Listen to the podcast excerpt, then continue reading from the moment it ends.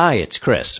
I hope everyone is staying safe and, to the extent possible, with your families and doing well. I've mentioned before that I do several other podcasts on topics like business, science, and education. I just did a really important one on the coronavirus, kids, and families that I want to tell you about. The podcast is called The 180. It's an incredible series of conversations with some extraordinary thinkers and doers who are transforming 21st century education using 21st century science. The episode I want you to know about is the most recent one with Dr. Pamela Cantor. She's founder and senior science advisor of Turnaround for Children, an organization founded in the wake of September 11th. The podcast is about how to address the fear, stress, and disruption caused by the pandemic. Here's a clip of what she said about how parents and educators should discuss coronavirus with young children and teenagers. If I were talking to the seven year old, I would start with here's what we're all going to do in the family now. This is a change. The teenager is very different mm. because teenagers have will and intention and agency. So I think they need more facts about what's really going on and and what the potential risks and consequences are to them. Mm. you have to ask their advice in how best to manage this.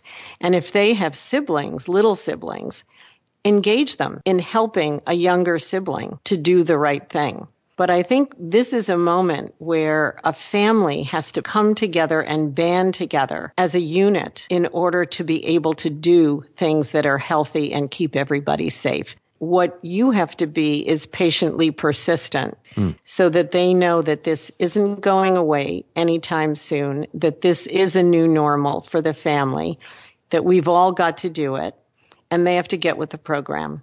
I think all of those things are opportunities for kids to feel a sense of responsibility to someone other than themselves, to care about others, not just themselves, and to figure out how to be participants in solving something, either with their peers or within the family unit.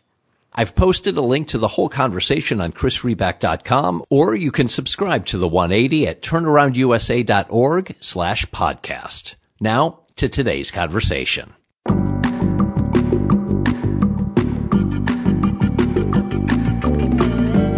I'm Chris Riback. This is Chris Riback's Conversations. So when I first scheduled an election analysis discussion with former U.S. Representative Steve Israel, it's fair to say that my initial set of questions had nothing to do with how to run for president in a time of coronavirus. That's where this conversation begins, but not where it ends. Because while we all navigate this new reality, we're also still trying to understand the Democratic primary. What in the world just happened? How did Joe Biden get blown out in the first three caucuses and primaries and then turn it all around to basically run the table? And assuming Biden holds on, did the moderate wing of the Democratic Party really win the ticket? Or did progressives set the agenda and took moderates along for the ride? How unified is the party? And what about Biden's running mate? He said he'll choose a woman VP candidate. Okay. Beyond that, what are the practical and political factors that matter? More background on Steve Israel. He spent 16 years in Congress representing New York's 3rd Congressional District. That's on Long Island. He's the former chair of the DCCC and today serves as director of Cornell University's Institute of Politics and Global Affairs. He's also author of two political satire books, and we talk about his most recent one that took on the gun lobby. It's called Big Guns, and it's an excellent read before my conversation with Steve, though, and ask from me to you. I hope you like these conversations, and if so, I'd appreciate if you'd take a moment, go to Apple Podcasts or wherever you listen, and if you're so moved, leave a five-star review. Thank you. That's it. Here's my conversation with former U.S. Representative Steve Israel. Steve, thanks for joining me. I appreciate your time. It is my pleasure. Good to be with you. So, the opening question I, know you would agree that most people's Twitter descriptions hold their most important details, that, that vital information that goes to the heart of who they are. Well, you're no different. Yours includes 16 years in Congress, former chair of the DCCC, and left Congress unindicted and undefeated. Now, that, that's a pretty rare circle you find yourself in. Uh, how'd you pull that one it, off? It is a triumph. Yeah. It is a triumph to, to be able to leave that place unindicted and undefeated. Yeah. Uh, well, you know, congratulations on that. Uh. Yeah, it's you know a, a, a diminishing circle. Uh, so a, a, lot of things to talk about with somebody like you. I obviously want to get into the campaign and the election, um, uh, you know, and what's happened in the Democratic Party and, and the, the primaries. But that, of course, is taking a back seat, uh, you know, just as everything is to coronavirus. Um, in particular, the idea of running for president in a time of coronavirus. Um, mm-hmm. Is it all about competency now? It is, I think. Uh, you know, every campaign, Chris, as you know, has a narrative. Uh, so the narrative that President Trump wanted to uh, go into the, the uh, presidential cycle with was the economy is doing well, and why would you want to change it?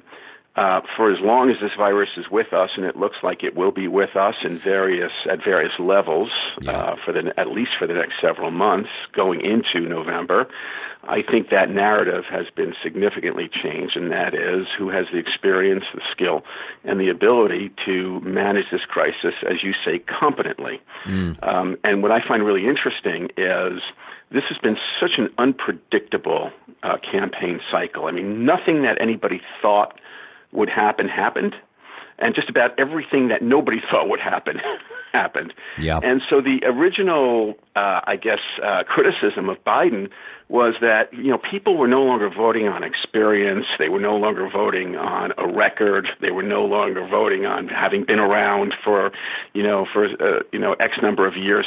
I think that going into this campaign, if we are at, if we're still quarantining, uh, if this crisis is still with us, I think that what was perceived as a disadvantage is going to be a major advantage for Joe Biden, if uh, assuming he has a nomination, which I assume he will get.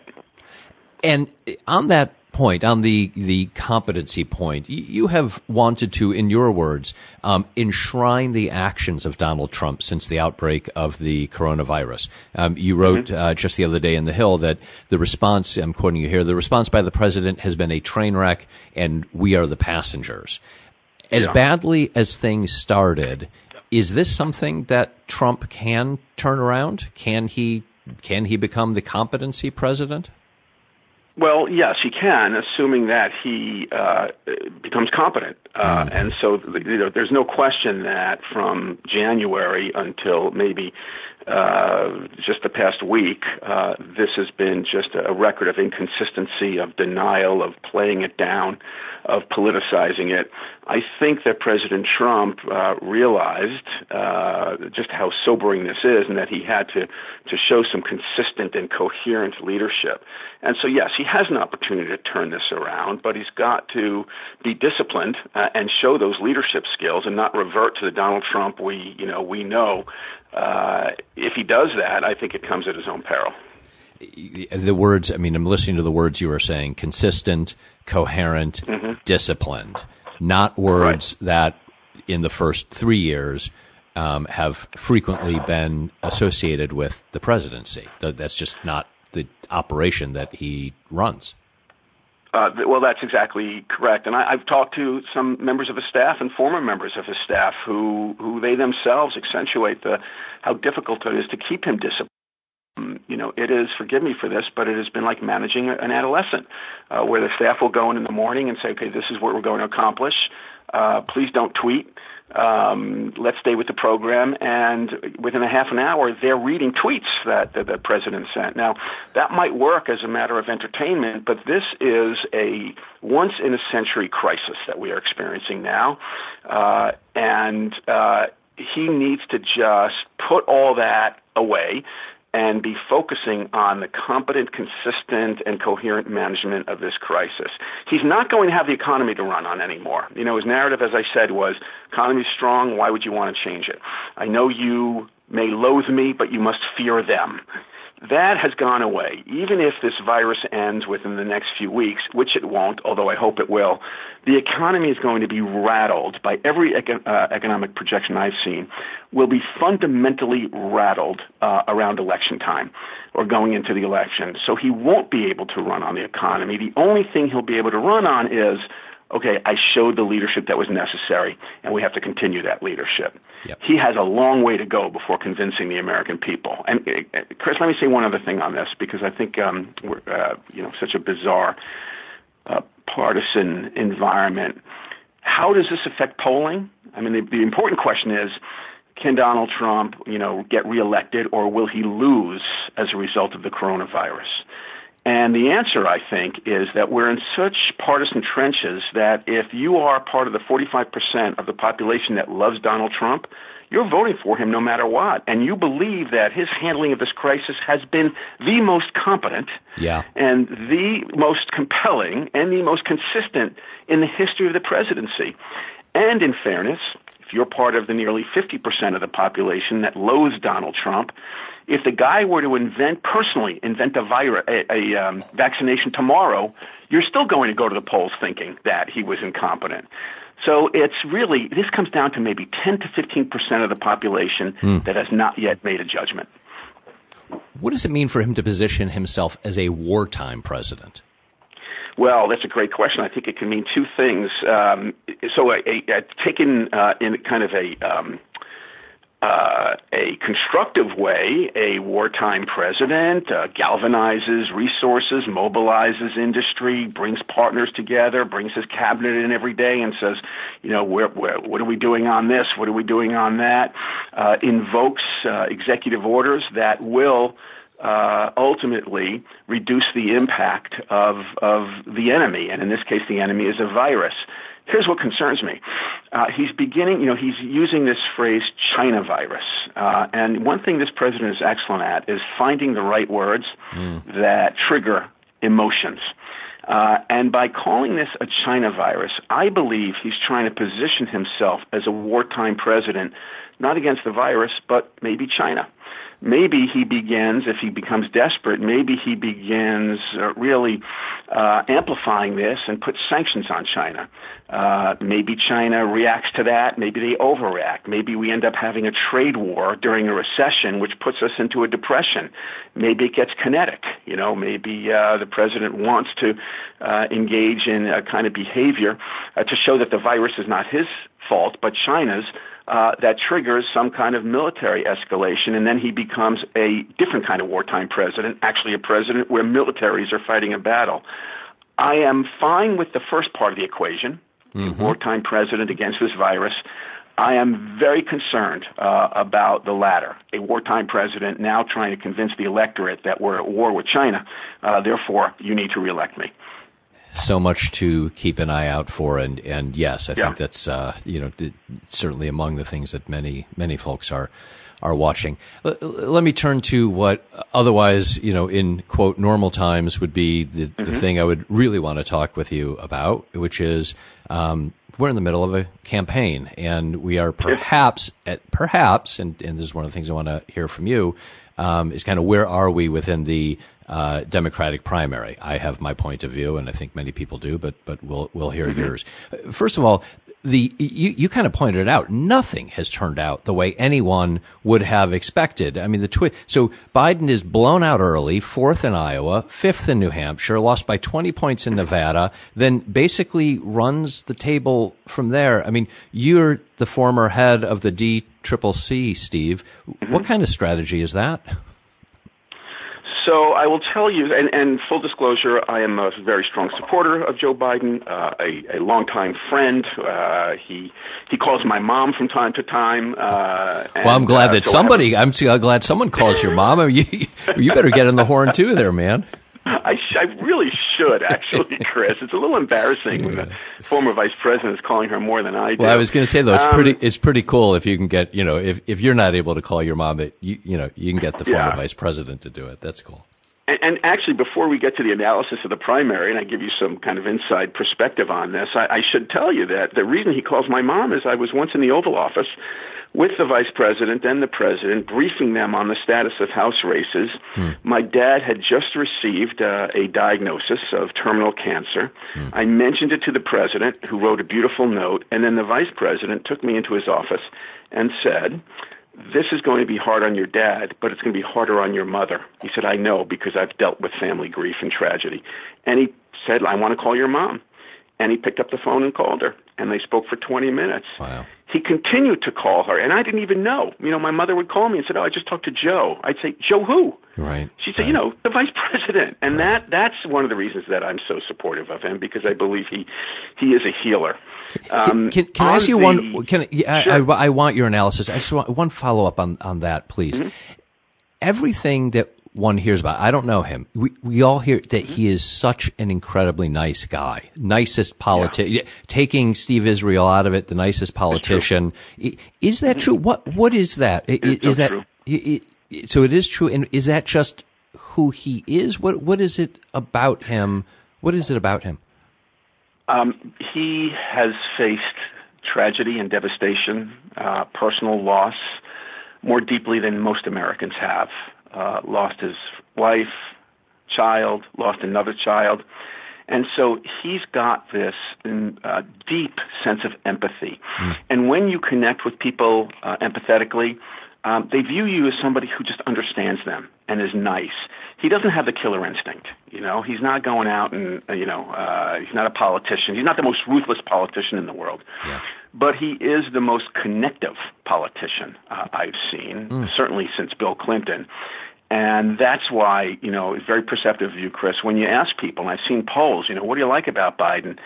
He's a nice guy, right? Uh, and that's important. Likability is really important in an election. Isn't it crazy? I, I bet six months ago, one would have yep. argued that what we what what is needed is a killer. If you're going to run against Trump, uh-huh. you got to be a killer. It just may right. be that the times right now call not for a killer, but for a connective politician. Yeah. yeah. So I think, or put otherwise, uh, not a not a killer, but a healer. I think there's mm. a sense among many Americans, not the 45 percent who love this president, that you know I can shoot somebody on on Fifth Avenue and, yeah. and gain votes, yeah. Yeah. but with that, that people who've not yet made a judgment, I think that they are desperately seeking somebody who can heal us, and including it, including that healing is heal the economy uh, you know, heal us from this disease, heal us from the, the partisanship and the screaming and the shutdowns. That I think is his greatest value. Okay, so so you know, with apologies, back to the question I asked you 17 yeah. minutes ago. Uh, what, what kind of strategy is it to get blown out in your first three or four primaries and then run the table? Yeah. So I'll tell you what we knew, and then I'll tell you what we didn't know. We knew that Iowa and New Hampshire were going to be brutal. Mm. Um, it was not a demographic electorate that favored Joe Biden. Uh, it was a very narrow demography. Uh, it wasn't a diverse demography. Uh, and so the challenge was could we just get past Iowa and New Hampshire and come out with a semblance of a campaign? Um, then we knew that we'd go to Nevada and perform better. And then we knew we'd go to South Carolina and do very well. That's what we knew. And all that came true. Here's what we didn't know. We didn't know that when we went to South Carolina, we'd win by 28 points. Uh, we didn't know. We knew we were going to win South Carolina, and I was telling people, you know, 10, 15 points would be extraordinary. But that 28 point lead, that endorsement by uh, Jim Clyburn, Clyburn yeah uh, was just extraordinary, and that was like a booster rocket, right? And we just propelled the campaign uh, and uh, set it up to return people to the original, their original instinct. And their original instinct about Biden is, if you're a Democrat, I'm voting for him because he's the only guy who could beat Trump. Then Biden lost those first two primaries, or the caucus and primary, and the thinking was, well, if he can't even beat Sanders, I don't think he's going to beat Trump. Maybe yep. I should look elsewhere. Then he begins winning again and winning handily, and people revert to that original instinct. This guy knows how to win campaigns, elections. He's the guy we need to beat Donald Trump. He's attracting diverse voters, and uh, both on the left and in the center. Biden has said his running mate will be a woman. How do you handicap? Yeah, I was a little disappointed. I thought it was going to be me, so that was a crushing moment for that, me. that is a crushing moment, and and I lost Yeah. in the I lost in the pool too. I had you, Steve. You were my you were my pick as well. well, and my mother. Don't don't forget my mother. Good, good. I'm in good company. Uh, how how do you handicap it in your view? Whom should he choose, and whom will he choose? Uh, well, he's it's not my uh, not my decision, not my judgment, and um, uh, I did not know that he was going to announce at the uh, uh, at the debate with uh, Sanders in Washington that it would be a woman. I think the bottom line is this: this election is going to be won or or lost in only seven states. You know, we no longer have national elections for president, Chris. We have seven statewide elections, seven, maybe eight states uh, that swing both ways in the electoral college. Within those seven or eight states, there are about 20 to 30 counties uh, that are swing counties. Uh, so, for example, Kenosha County, Wisconsin. Kenosha County voted for Biden and Obama twice, and then swung to Trump by one one percent. The running mate has to be able to add something to the ticket. Uh, and that means winning Kenosha, winning Wisconsin, uh, winning Erie County in Pennsylvania, uh, winning the suburbs of Philadelphia, winning Pinellas in Florida and Maricopa in Arizona. Whatever combination of uh, presidential candidate and vice presidential candidate can win those areas and take two electoral college states back from Donald Trump is a combination that uh, makes the most sense. So to that point, in winning back those twenty, what what what excellent analysis! Those twenty to thirty counties in seven to eight states. Conventional wisdom seems to have been that in Biden versus Sanders, well, you know, in moderate versus progressive, the moderate side won. But Biden, as you know, has taken on Elizabeth Warren's bankruptcy plan. He has taken Yeah. on over Yeah. the last days Bernie's uh, education plan uh, around college. Um, you know, Biden has been historically seen as a liberal, as he says, someone who's always been a Democrat, um, but has perhaps moved even further left. That's part of what uh, Bernie Sanders has has has helped bring to the. So, did the moderate side of the party really win? So, look, the the vital strategy uh, as you begin to leave a primary and go into a general election is you must unite the party, whether it's the Republicans or the Democrats. Step one, unite the party, and that is what the vice president is doing now. Uniting the party, bringing the the Sanders and the Warren and folks uh, in the uh, progressive base back into the tent. You don't want to leave them outside the tent, while at the same time continuing to appeal to those moderate voters uh, in those you know 20 or 30 counties, seven states, uh, and that's why uh, he is uh, you know doing what he needs to do, talking about policies that he can support in principle that also have value uh, to the progressive community. This replicates the 2018 uh, Democratic strategy that won the midterms in the House of Representatives. They did it with two fundamental uh, strategies. One, appeal to the left, get out the base, and two, appeal to the center and flip Republican districts. Get those swing Republican voters who supported Trump back to vote for Democrats. And Biden is going to, assuming he's the nominee, is going to need to uh, replicate that strategy. To replicate that strategy, it means you've got to listen to, to the folks who didn't initially support you. You've got to listen to Bernie Sanders uh, supporters, Warren supporters, and make sure that your uh, platforms reflect those values in some way. And can we finish our conversation by talking about one of the issues that I, you know, certainly I expect will be, certainly would have been um, primary, and and that is about guns and gun safety. Yeah. Um, and I'd love to talk to you about uh, this little work of fiction, um, but with a big message behind it, um, called Big Guns. Um, my- Yeah. my, first question, of course, is uh, writ- written by one Steve Israel. So, my you know, first question is, what's a former U.S. representative and head of an Ivy League Institute of Politics doing writing fictional satire about guns? Well, you know, I while I was in Congress and while I chaired the Democratic Congressional Campaign Committee, I needed uh, a therapy, and it was writing. Uh, you know, I grew up in Levittown, Long Island, and I had three dreams. Uh, one, I'd one day be in Congress. Two, I'd be a, a novelist, and three, I'd play for the Mets. And uh, now I could play for the Mets, actually. um, And uh, I love writing. It, I left Congress so that I could spend my time writing books instead of laws that just weren't going to pass in a, a partisan environment. And I love uh, my genre is political satire. I believe that if you know you, you can't make a point by hitting somebody over the head with a two by four uh, or a soundbite. Uh, you can do it most effectively through the, the lens of political satire. So I, my first book was The Global War on Morris. Uh, Rob Reiner uh, has, has the movie rights uh, which was a um, a satire about the Bush administration's response to uh, the, in the global war on terror. And the second book, Big Guns, answers the question in a satirical way: Why doesn't Congress pass common sense legislation on gun safety that is supported by 90% of the American people?